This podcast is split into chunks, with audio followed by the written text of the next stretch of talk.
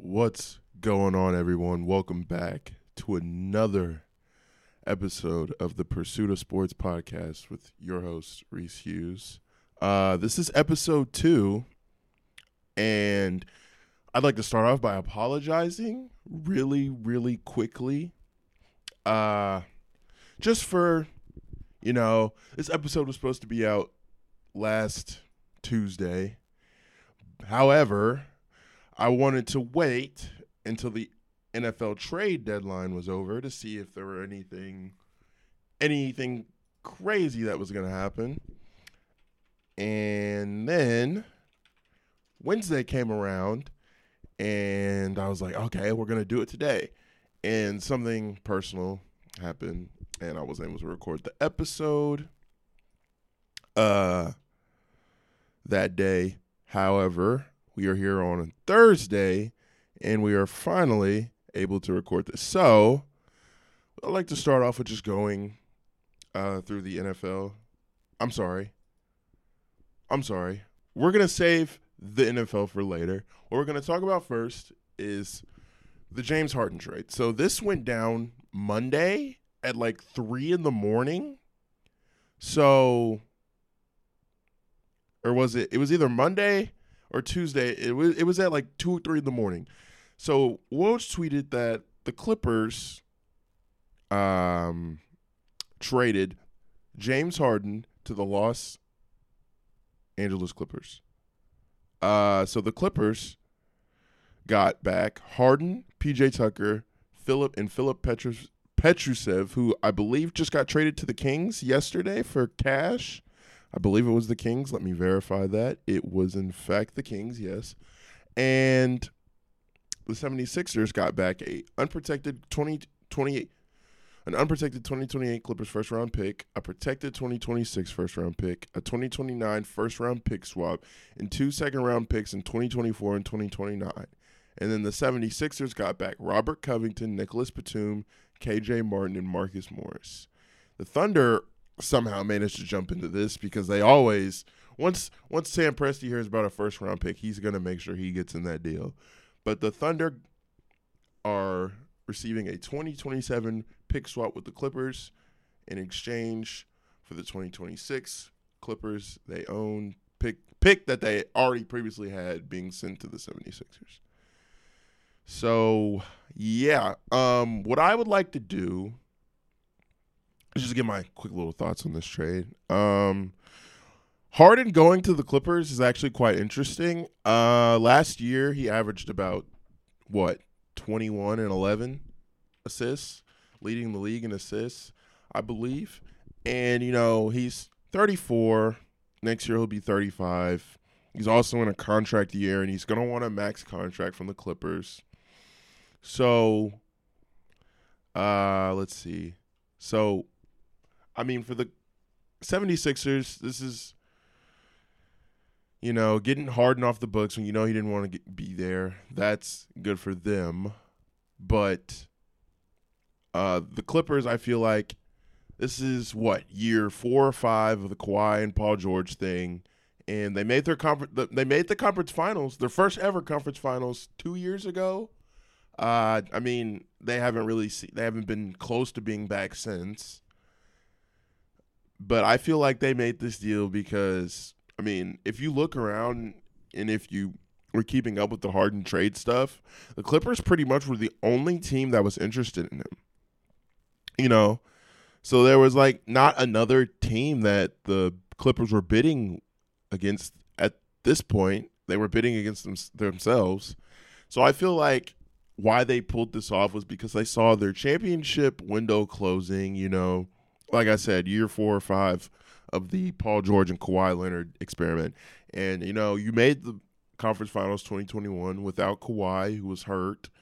And now, and then the next year, I believe they lost in the first round or they lose in the play in or the first round. I literally can't remember. I know they played the Timberwolves. Didn't I think they lost? Yeah, they lost because the Timberwolves played the Grizzlies in the first round. I do remember that. I do remember them losing. And then Paul George got COVID, and then they lost. Or I might be, that might be backwards. I do remember them losing in the play in, though. And last year they lost to the Suns in the first round. So I mean, they haven't been close to being back since. So I mean, I guess they felt like, okay, we're to throw all our chips on the table. Forget about these first round picks. Forget about our entire future because who knows what our future is going to look like four or five years from now. I mean, that first round pick could probably be like the second or th- the first, second, third pick or hell, a top 10 pick because by that time, Kawhi will probably be gone, Russell be gone, Paul George will be gone, and of course, Harden will be gone. I don't think these guys are going to be on this team for that much longer. I mean, I know they're all talking about signing extensions, but I don't think they'll be on the Clippers by then. And if they are, they won't be good. I mean, if you watch the Clippers this season, I mean, Kawhi, he still looks good, yes, but you can tell that he's definitely lost a step from where he was even two years ago. And I mean, Paul George, you can tell he is as well lost a step from where he was two years ago. However, last night he did put up 35. Uh, not 35. He put up 30. It might have been 35, but uh yeah, it exactly was 35. I thought I was tripping. Yeah, uh he put up 35.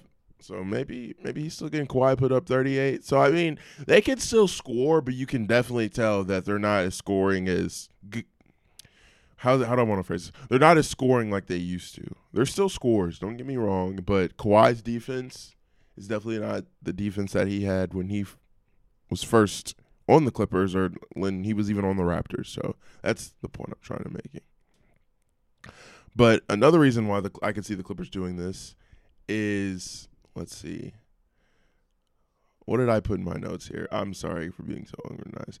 So another thing would be injury concerns. So yeah, so Paul Paul George and Kawhi have had huge injury history their entire stint with the Clippers. I mean, one of them's either playing or the other's not playing, or both of them are not playing. They sometimes they play at the same time, but one of them will usually goes down with an injury. So now having Harden, that gives them another guy to rely on. But I mean, even Harden has his little injury history. So, I mean, imagine the Clippers have a lineup where it's just Russ, Terance Mann, and Zubac, and Bones Hyland, and I don't even know who their other power forward would be at this point because Batum's gone. So, who knows? Who knows? The Clippers definitely want to compete this season, though. Um, but I mean, looking at their team now, I don't think they'll beat the Nuggets. I don't think they'll beat the Suns. I mean, I'm not even sure if they'll beat the Lakers. I mean, maybe maybe with Harden they'll beat the Lakers, but last night when they played them, I don't. The Lakers definitely should have beat them by a lot more. But we'll see. Uh, it's very interesting deal uh, for the 76ers side, oh man, I would say this is just I mean, how do you how do you fuck up a situation that bad? The 76ers were up 3-2 on the Celtics last year and they definitely should have won that series. But you could argue that okay, we'll get it we'll run it back next year. But then the Harden and Daryl Morey stuff happens because apparently Daryl Morey didn't trade him or give him a long term contract or whatever. And I mean, it's it's fair to ask out if you're promised something by your general manager and he doesn't deliver on that. I mean, I, I guess that's only a fair thing to ask. But this is Harden's what third time asking out in the past four years because in 2020 he gets traded to the Nets, or was it 2021? I think it was 20. It was one of those years. Uh, and then 2021, end of that season, he's asking out from the Nets. And then now, after playing a year and a half with the Sixers, he's already asking. He's asking out again. I'm. It's just, I don't know. I like Harden as a player, but I just don't. I don't know. I feel like this if this stuff with the Clippers doesn't work, I mean, maybe they give him a deal. And what if he asks out in like two years from now or a year from now? I'm, I really don't know. I really don't know. I mean, I know he wanted to go back to Houston, but they didn't even want him. But who who's to say he wouldn't have asked out again? Who knows? But you know, getting back Robert Covington, who's 33 now. I could just be lying and making up an age, but I'm sure that he's what in his early to mid 30s now. You know, he played for the 76ers a couple seasons ago, was traded to the Timberwolves, you know, and now he doesn't look as good as he was when he was even on the Timberwolves or the Sixers. Uh I think the best piece they get back from this entire trade is Nicolas Batum. Uh, just his versatility uh, on the court. I really like that. However, he's also 34 years old, so who who knows what he's going to look like. But I do think he'll be a good player for them. And then Marcus Morris, what do you what do you even say about? It? I don't think Marcus Morris has been good at the game of basketball in like three years, but you know, you just gotta roll out with what you got. But I guess all these picks and you know freeing up this cap space um we'll we'll let the 76ers either sometime this season or maybe in the offseason go get somebody uh maybe a Pascal Siakam or I don't even know whatever the next disgruntled star is. I mean the 76ers can be like, "Okay, we got all this stuff. Come come come come come on guys. Come on." But there will be a significant amount of cap space opened for the Sixers for them to either make a splash in free agency or even trade for a star player. So good for them. Good for them. Now that that is over, we're going to talk about some quick NBA thoughts after week one. And we had a fantastic, fantastic week one. You know, uh, saw a lot of great games. Uh, we're going to go back to opening day. Jokic just looks like the best player in the world. LeBron's 38, still moving like that. Last night, 30 was it 38 points, 35 points? Just unreal that he's able to do do this 20 years after starting his NBA career, by the way. However, another thing I like to say about the Lakers was the team kind of looks bad once LeBron's not on the court because they I don't feel like they have another guy that can play make and set his teammates and set their teammates up the way like LeBron does. I mean, D'Angelo Russell really tries, but I just don't think he's the play half the playmaker that LeBron is.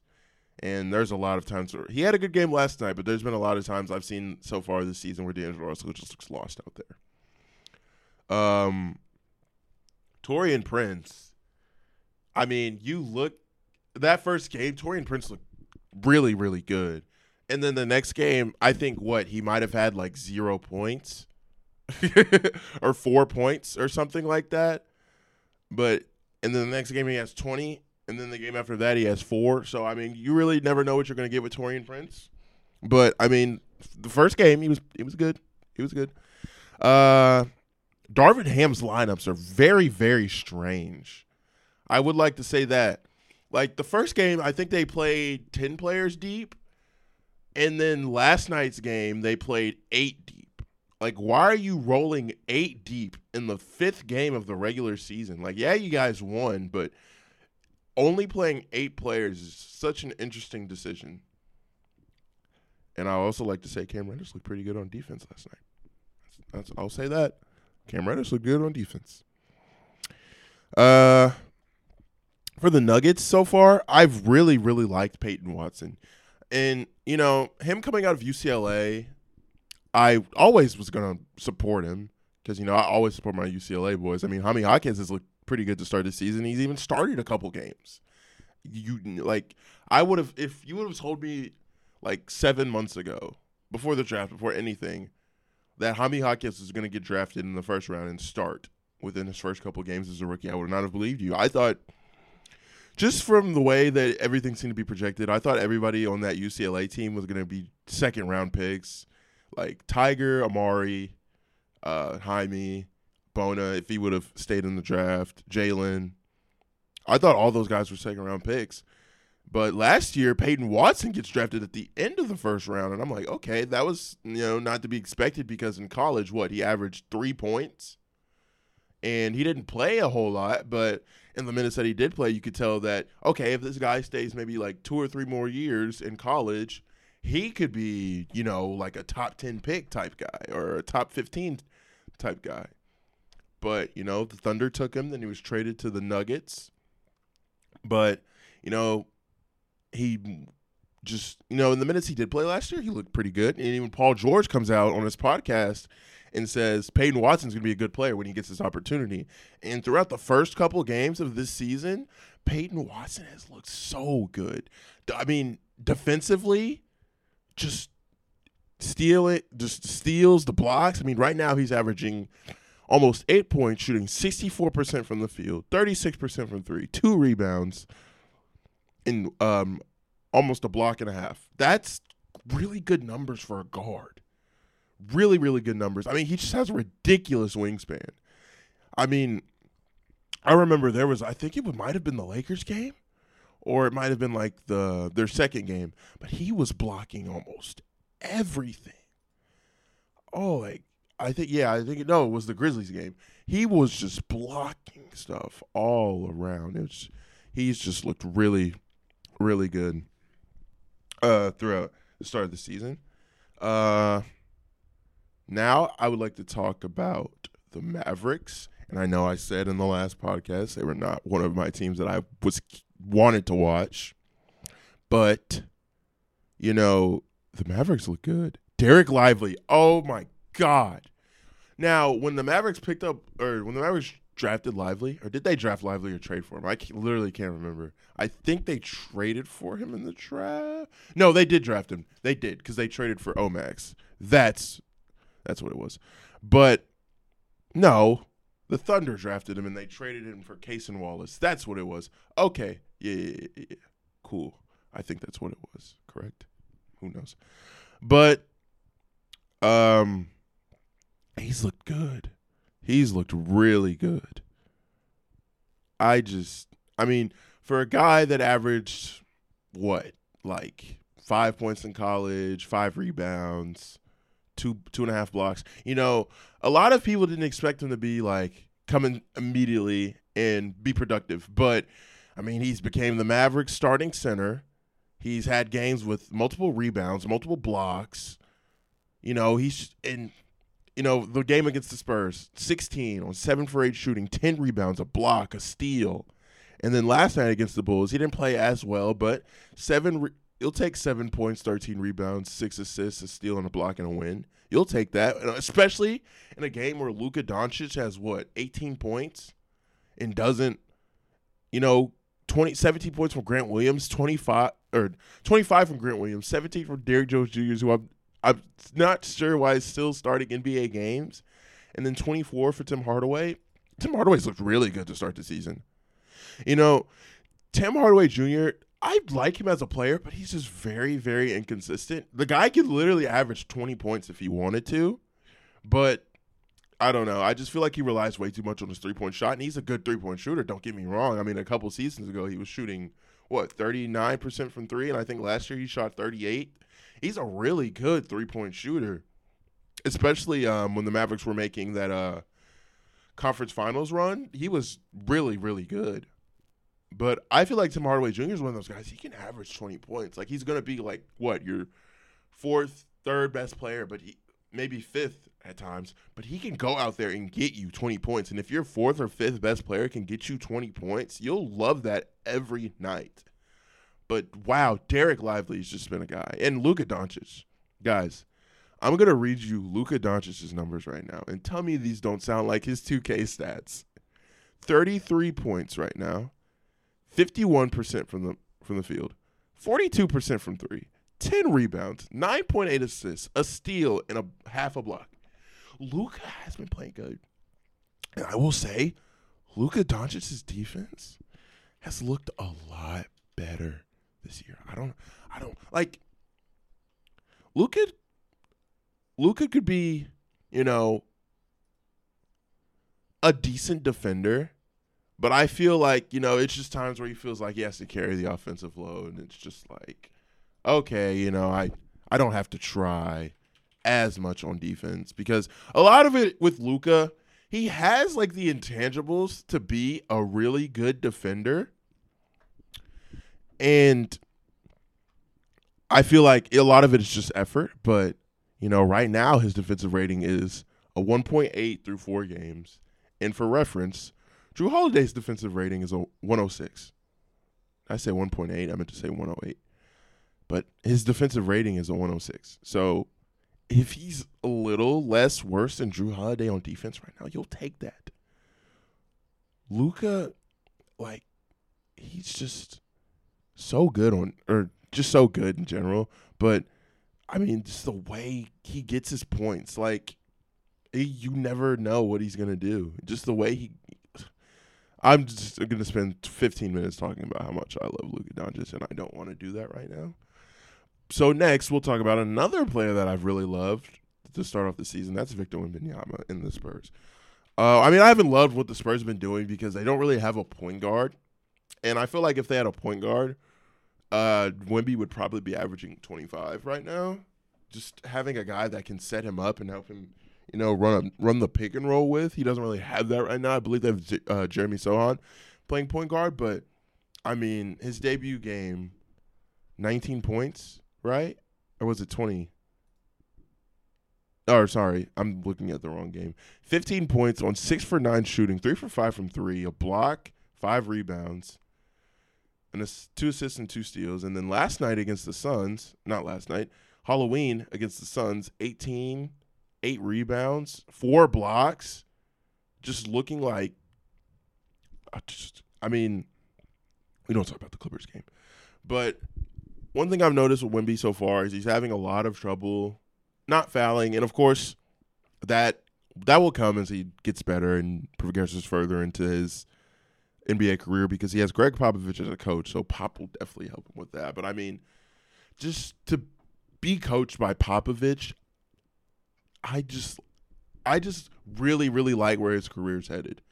And, you know, I think he if he would have been taken anywhere else, he would have still been good. But once the Spurs get a real point guard, this team will look so so much better. Um, I want to talk about my Pacers really quick, even though they lost by 50 last night. Um, they look good to start the season. They're two and two right now, but last night we didn't have Tyrese, so we'll excuse it. I mean, still lost by 50, but we'll excuse it. No Tyrese, but a dominating win over the Wizards, another good win over the Cavs. Lost to the Bulls, which was a eh game, you know. Alex Caruso is just really, really good. He's just really, really good. But Tyrese has looked good to start off the year. Miles Turner's looked good to start off the year. Mathurin's had some good games. Um, Obi's kind of been disappointing. Like he's good. Don't get me wrong. Obi Toppin's been good, but you know a lot of people were like, "Oh, Obi Toppin's a guy that can go out here and get you 15, 18 points." And right now, I think he's averaging like eight. Maybe it'll come later in the season, but I would like to see more Jarace Walker. That's just me. I think the guy has the potential to be, you know, him and Miles Turner in that front court will be unstoppable defensively. That is. Um, Bruce Brown's looked good. Last night he didn't have the best game, but the first game I believe he had twenty, like twenty four, I believe. And then, but next couple games he hasn't really done as much, but he's looked pretty good. Um, but I think late uh, it'll come. It'll come to him. You know, new team. We'll start off a little bit slower, but I think by mid-season, he'll be he'll be fine. Uh, also, the in-season tournament starts tomorrow, and I'm kind of excited for that, guys. I will not lie. Uh, tomorrow we have Pacers and Cavs, Bucks and Knicks, Heat and Wizards, Thunder Warriors, Bulls Nets, and Trailblazers, Grizzlies, and Nuggets Mavs. So you know, I believe they're doing it every Friday, and I don't you know. My biggest worry is will the players care? That's the biggest concern I have. Will the players care? And if they do care, then it should be fun to watch. But if I mean you're watching the first or second in season tournament game, LeBron James is sitting, then I mean, what, what are we doing here, guys? But I'm very excited to see Nuggets Mavs. That should be a good one. None of these other games. I mean, Bucks and Knicks should be good. I think Pacers and Cavs will be good, but you know, the in-season tournament is starting tomorrow, and we're gonna see how that goes. Uh, the Bucks have started off pretty slow. I mean, Dame has had some some okay games, some bad games. Like last night's loss loss to the Raptors. Malik Beasley took more shots than Damian Lillard, and I'm not sure how I like how I feel. That's just if you're if Malik if you're letting Malik Beasley take more shots than Damian Lillard, then you need to reconsider your offense. But the Raptors just dominated the Bucks the entire night. I mean, Scottie Barnes. I know I said the Raptors weren't going to be, be a team to watch, and I think they're last in offensive rating in the entire league right now. But I mean, they've been decent. I mean, last night Pascal gives you 26, OG gives you 16, Jakob Poeltl gives you 14, Scottie gives you 21, Schroeder gives you 24. I mean all around the the Raptors have like a really good core. I hate to say that, I really do, but I don't know. I just feel like Pascal and OG won't be on the team after this season. I'd be very very surprised if they are, honestly. But yeah, those are just my thoughts after week 1. I mean, there isn't like anything really. I mean, the Celtics the Celtics look pretty good. They I, like I said, I think they're probably going to end up winning the championship. And I believe I had the Suns winning, didn't I? I'm to switch that back to the Nuggets because I just Nuggets are unreal. I know they lost last night to the Timberwolves. It was a blowout, but even still, I think the Nuggets are the best team in the league. As long as they have Nikola Jokic, they're to be fine. So now I'd like to talk about the NFL trade deadline really quickly, just go over my thoughts over each move. First, we're going to talk about the Giants move, sending Leonard Williams to the Seahawks for a second, right? It was a second. So for the Seahawks, they get Leonard Williams, who's a really good run stopper. They just signed Frank Clark. Uh, just gives them a lot more versatility up front. Uh, this season, Williams has 22 pressures, and he got six against the Jets last week, and one and a half sacks. You know the stats. You look at the stats. He doesn't like stick out, but he was on an expiring contract. He was going to want. I'm sure he was going to want a lot of money. Maybe Joe Schoen didn't feel like re-signing him, and you know he just. I know. I remember. I saw. I watched the video I think it was yesterday they posted it. Basically, um, Joe Schoen went up to Leonard Williams and was like, "Okay, we got a couple teams that want to trade for you, contenders. Where I mean, where do you want to go? What do you want to do? How do you want to do this?" And they got with their agent, and he worked with them on that trade, which is actually like really, really, really, really good. But you know, for Seattle, if you only have Leonard Williams for the rest of this season a playoff run, and he helps you, and maybe you resign him, and if you don't, then oh well, you know. But the Giants got back a second round, a 2024 second round pick, and then a 2025 fifth round pick. So I think that'll be good for the Giants. That just gives them an extra, extra pick to work with in this 2024 draft, which looking which is looking to be stacked in talent. I mean, you have a lot of good guys, defensive guys coming out of this draft. A lot of good offensive guy, a lot of good offensive guys coming out of this draft. So if you can use one of those picks and help bolster the team, then that'll be great. But we'll get we'll get more to the Giants later. Um, we're gonna spend a lot of time talking about the Giants after this, so that's why I'm kind of rushing through this uh, this this trade deadline stuff. So good move for the Giants. Good move for the Giants. Eagles trade for Kevin Byard. I just I mean that Howie Roseman just I mean, he's probably the best GM in the league right now. Honestly. Just everything he's been able to do for the Eagles the past couple seasons, he looks he just seems like he's the best GM in the league right now. And it just feels like he's playing a Madden league on the easiest difficulty with the trade difficulty at the lowest setting, the sim difficulty at the lowest setting. Bills get Rasul Douglas. I think that'll help them considering Javius White's injury. Uh, Kaiir Elam has been struggling this season, so I think that's a good move for them.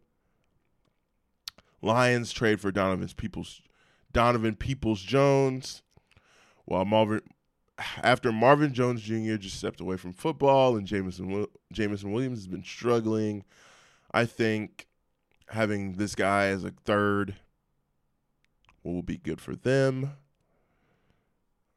Um, the Vikings trade for Josh Dobbs, which I think will be a good move for them. I mean, Dobbs will help you win a game. He isn't like these other quarterbacks in the league that have been starting that have been like, okay, we're going to lose you a game with the passes we make. Sometimes he makes bad passes, but, you know, for the most part, I think Josh Dobbs has been decent.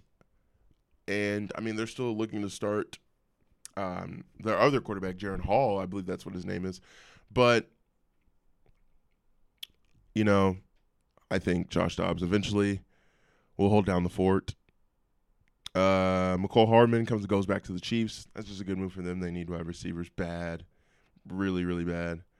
Uh, the Falcons trade for Van Jefferson and Kentavius Street. Van Jefferson will help them on the offensive end. I feel like they haven't had a lot of production from the receivers, and whether that's the receivers or the quarterback's fault, we'll we'll we'll argue it. But getting Kentavius Street after Grady Jarrett tore his ACL will be good for them. Um, just just a guy that they can plug into that lineup and help them. And then, am I missing? Am I missing a big trade? I feel like I'm missing a big trade. Ah, there it is. The Bears trade for Sweat, Montez Sweat, and I'm not really sure why they did this because I feel like Eberflus isn't going to be there after this season. I feel like Justin Fields may or may not be there after this season. I feel like the team's going to look a lot different after the season. So I'm not sure why you would trade for a player who's in a contract year and you're going to have to pay him money. I'm, I mean, they're going to have a lot of cap space. Don't get me wrong. I'm not just. I'm not really sure why they did that, especially for the pick that they gave up, and especially after a year ago they trade for a second round pick for fucking Chase Claypool, who's not even on the team right now. Who's not even on the team right now. So another second round pick for Montez Sweat. I don't. I don't know. I just don't really like that because I feel like the Bears aren't competing right now. Maybe if the Bears were competing for something and they weren't what like two and six, then I would okay. Yeah, I can understand this. But it's just it just doesn't feel right to me that the Bears would do this. Great move for the Commanders, especially after they just traded Chase Young for a third round pick. So the Commanders, you know, they get rid of Young and Sweat, you know, both both their guys that have been really good for them on the defensive line. I mean, when they were both playing, the Commanders defense was really really good. But I mean, getting a third round pick for the 2020 Defensive Rookie of the Year and who's been playing pretty, really, pretty good this season, that just feels strange. I feel like they maybe could have gotten a first or a second, but you know, maybe maybe that was the best offer they had. But man, the 49ers with Bosa on one side, Randy Gregory, then Chase Young on one side. I mean, goodness and also Javon Hargraves on that line. I mean, the 49ers, they've been struggling the past couple weeks. Um, you know, we you know, we don't they don't really have a secondary, but you know, if their guys up front can just go and get a get pressure or get a sack, putting less, you know, pressure on their secondary guys, then, you know, the 49ers will be happy with that. So, for the last portion of this podcast, I'm going to talk about the Giants. And this is really this is a conversation I didn't think I would I would have to have. I really didn't. But it just it's just something that we're going to have to do. So, first game of the season, a whew, 40 to 0 loss to the Cowboys let me let me repeat that. 40 to 0 loss to the Cowboys at home right now. The Giants through the first like month of the season, the Giants were losing at home 64 to 3. They had put up 3 points at their own stadium. Now, how many have they put up since then? 17. the offense just looks bad. The offense looks horrible. And a lot of people are going to put this on Daniel Jones, who right now has two touchdowns to six interceptions. but I don't think that that's not not necessarily his fault. You know, uh, one of the biggest signings that was hyped up this offseason was Parris Campbell, who throughout this season hasn't done a damn thing. Has not done a damn thing. He has 85 yards on 16 receptions, and he hasn't played since the Dolphins game. So it's it's over for him. It's over for him. I can say that. Um, but Jalin Hyatt is a guy that's looked pretty good.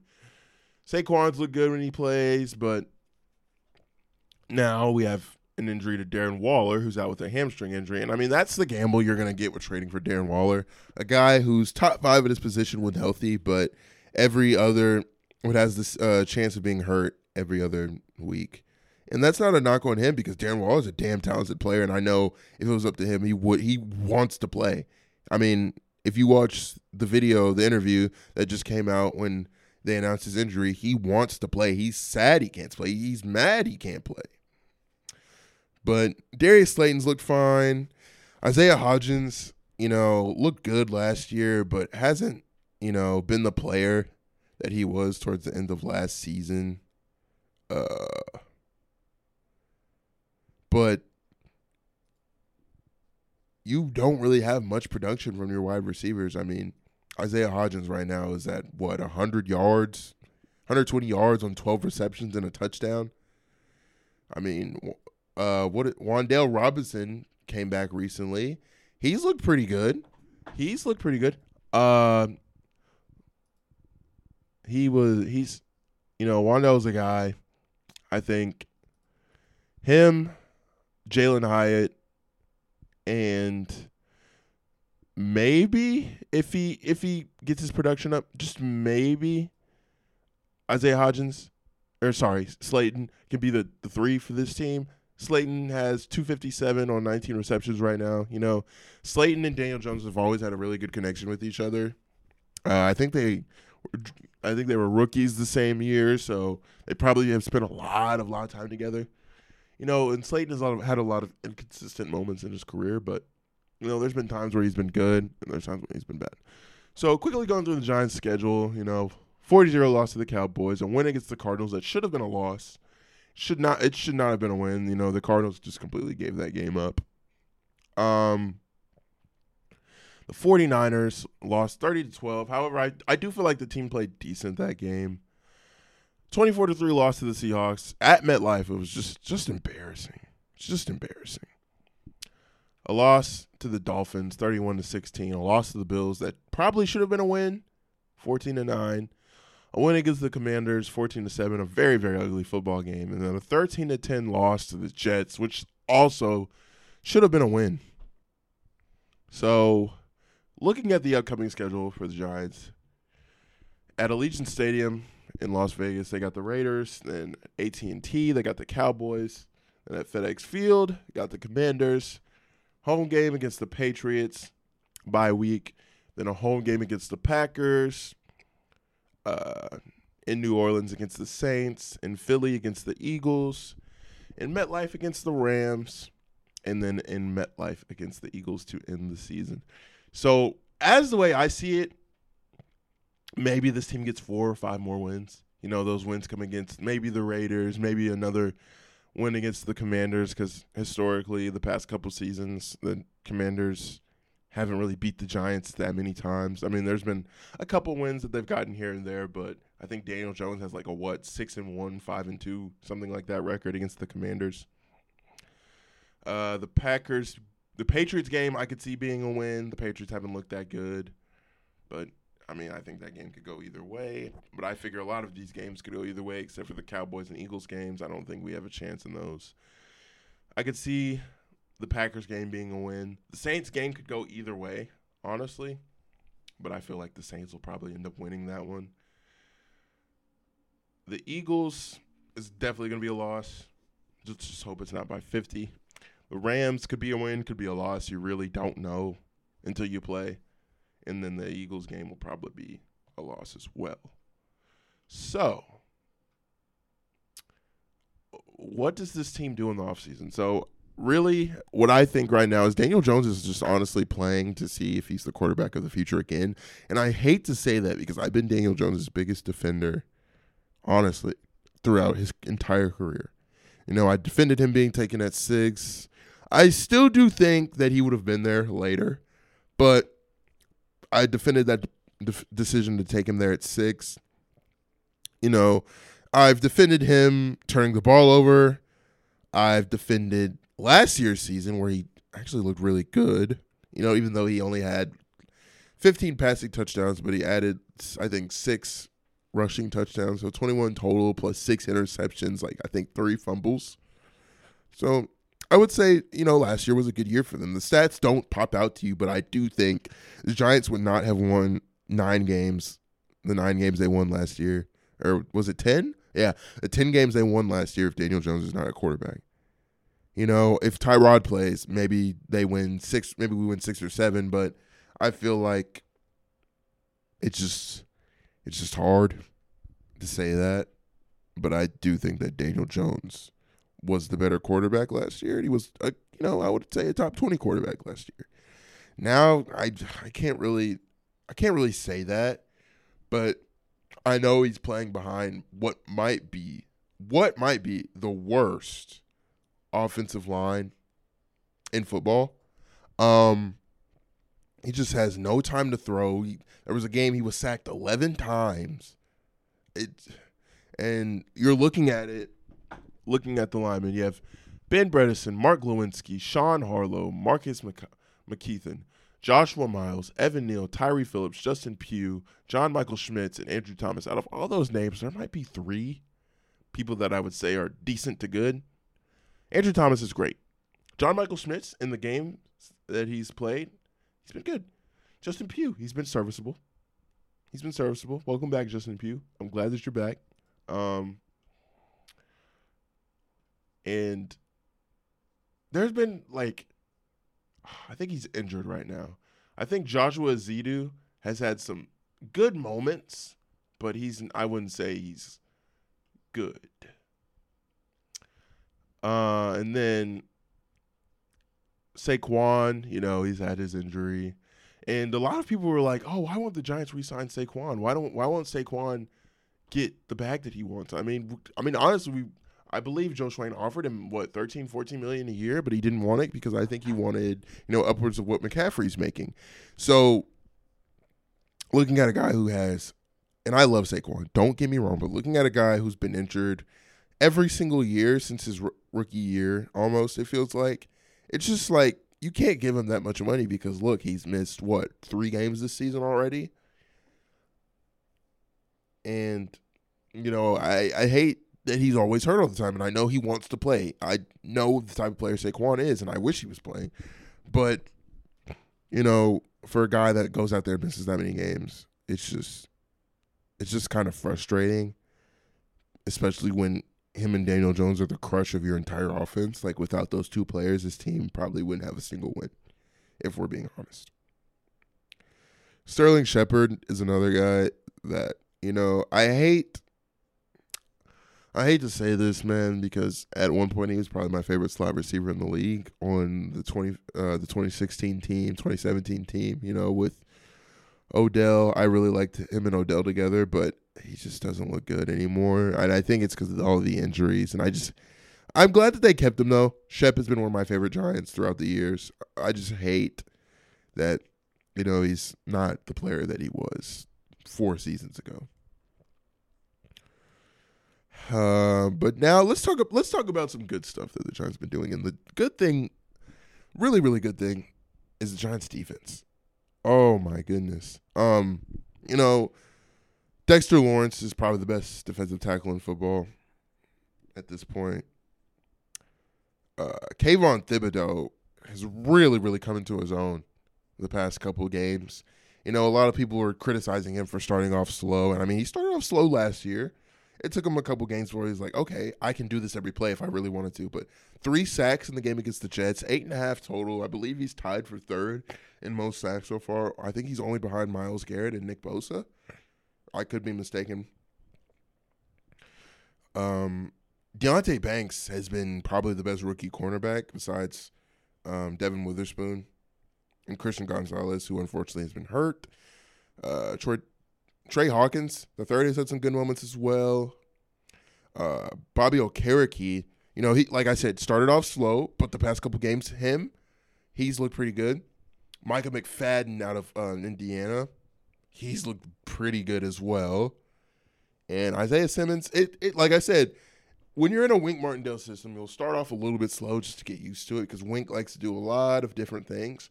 But once you get used to the system, once he finds your role, once he finds what you're going to do, you look great. You know, and Xavier McKinney has also looked pretty good too. I don't want to forget about him. You know, I really, really like that pick. Um, when Gettleman drafted him, and he's looked really, really good since um, being in this Wink Martindale system and you know, Darren Waller's been pretty good when he's been healthy, and I also like Darren uh, Daniel Bellinger. Uh, honestly, Darren Waller's been our best receiver this entire season. To go back to offense, uh, he's been our best receiver this entire season. I just hate that he isn't going to be healthy when Daniel Jones comes back. Uh, but you know, what what do the Giants do? Honestly, like I said, I think they'll win four or five more games, and probably. I hope what the Giants do is try and go out and get that, you know, game breaking receiver or like a game breaking offensive player, just to give Daniel Jones some more weapons to work with.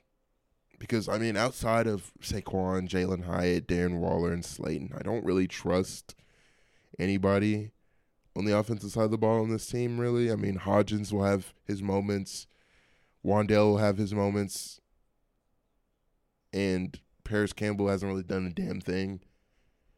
But I would say Matt Breida's looked decent. Eric Gray, the running back out of Alabama they drafted, has looked decent. Gary Brightwell's looked decent, but those guys are both hurt. So I hope that the Giants, you know, restock on offensive linemen. Maybe they try to sign some this in this free agency. I'm not really sure who's a free agent this year. We'll look at that more uh, once we get closer to it. Maybe there's a guy that can help them, or maybe they draft some guys. But I, I do think stacking up the offensive side of the ball should be the Giants' main priority. Not just in the draft, but in the offseason as well. Maybe they can sign a Mike Evans or maybe, you know, somebody like that that can just help the team. But uh that's all I really have for the Giants for now. You know, it's just been a disappointing season all around, you know. A lot of people expected a lot more. I I I for one expected a lot more from the Giants. And you know, as the season progresses, I think once Daniel Jones comes back and once Saquon's healthy and once Andrew Thomas comes back, the team will look better. But, you know, just right now, the team's in disarray. And notice how I did not talk about the Jets game where Tommy DeVito played and did not complete a single pass, and Tyrod completed one pass. I'm not talking about that because I don't want to yell about this podcast on this podcast just yet. But, you know, that's all I really have for today. Um, what I want to end off today with is just, you know, sports, you know, um, sports are just so intriguing. You know, it's just how it's just so intriguing how one a group of people can just come to be so passionate about one one thing. And we can all come together and be passionate about that one thing. But, you know, that little sweet spot, my favorite time of the year is that little sweet spot where baseball's on, basketball's on and football's on. Now, baseball, of course, is wrapping up by then, but that little like one one two week period where all three are on, it's just chef's kiss, chef's kiss. And congratulations to the Texas Rangers for winning the World Series. Um, before the season, I'm gonna do like a four or five minute baseball talk really quickly, maybe three minutes. For the season, you know, I picked the Braves to win because, of course, I'm a Braves fan. Of course, I'm gonna pick my team to win and you know through you watched like if you just watch the regular season Braves, you were like, okay, yeah, this is the World Series team. Nobody's being this team, and just to get embarrassed like that by the Phillies was just it was heart crushing. It was really heart crushing, but you know the Phillies just looked like the better team. and they ended up losing to the Diamondbacks, which was very, very surprising to me. I did not expect the Phillies to lose to the Diamondbacks, but you know, you could just tell the Diamondbacks had no business being there. They're still a relatively young team. I mean, Corbin Carroll is a rookie. He'll, you know, in about maybe two or three years' time, I could definitely see the Diamondbacks being back in the World Series and being like, okay, we're here now. We're here now. This is this is our this is our stuff. But you know, hopefully in the offseason, I do want the Braves to retool. Um, I'm not sure. I'm not so sure if Ozuna will be there much longer. I do think the core of Ozzie, Acuna, Riley, and Olson should stay. Um, I'm not so sure about Sean Murphy. He went pretty cold in that series against the Phillies. Travis d'Arnaud, maybe he replaces him. I'm not really sure. Maybe we call up Vaughn Grissom. I'm I'm not really sure what the what the Braves do in the offseason. Maybe they try to make a splash and trade for a guy. Maybe they I'm not this is like a fantasy of mine I've had for a while. Maybe they sign Shohei, but they would have to trade so much just to free up that cap space. But you know, we'll we'll see, we'll see. Uh, that was my what was that like three minutes, two two minutes baseball talk. I know I said five, but that's all I really have. Um, I'll be back with another episode probably on Tuesday. Hopefully. I'm not sure if that's a promise or not. We're gonna try. I know I said two a week, but like I said, we're still gonna try and do two a week, maybe like Tuesday and Thursday or something like that. It just depends what's going on in the sports world. But I'm gonna try and get you guys two episodes a week. We'll get a set schedule one day, but we're gonna try. I'm just gonna try and get these episodes out as I can. So that'll do it for episode two of the Pursuit of Sports podcast. Everybody, uh, peace out and have a nice day.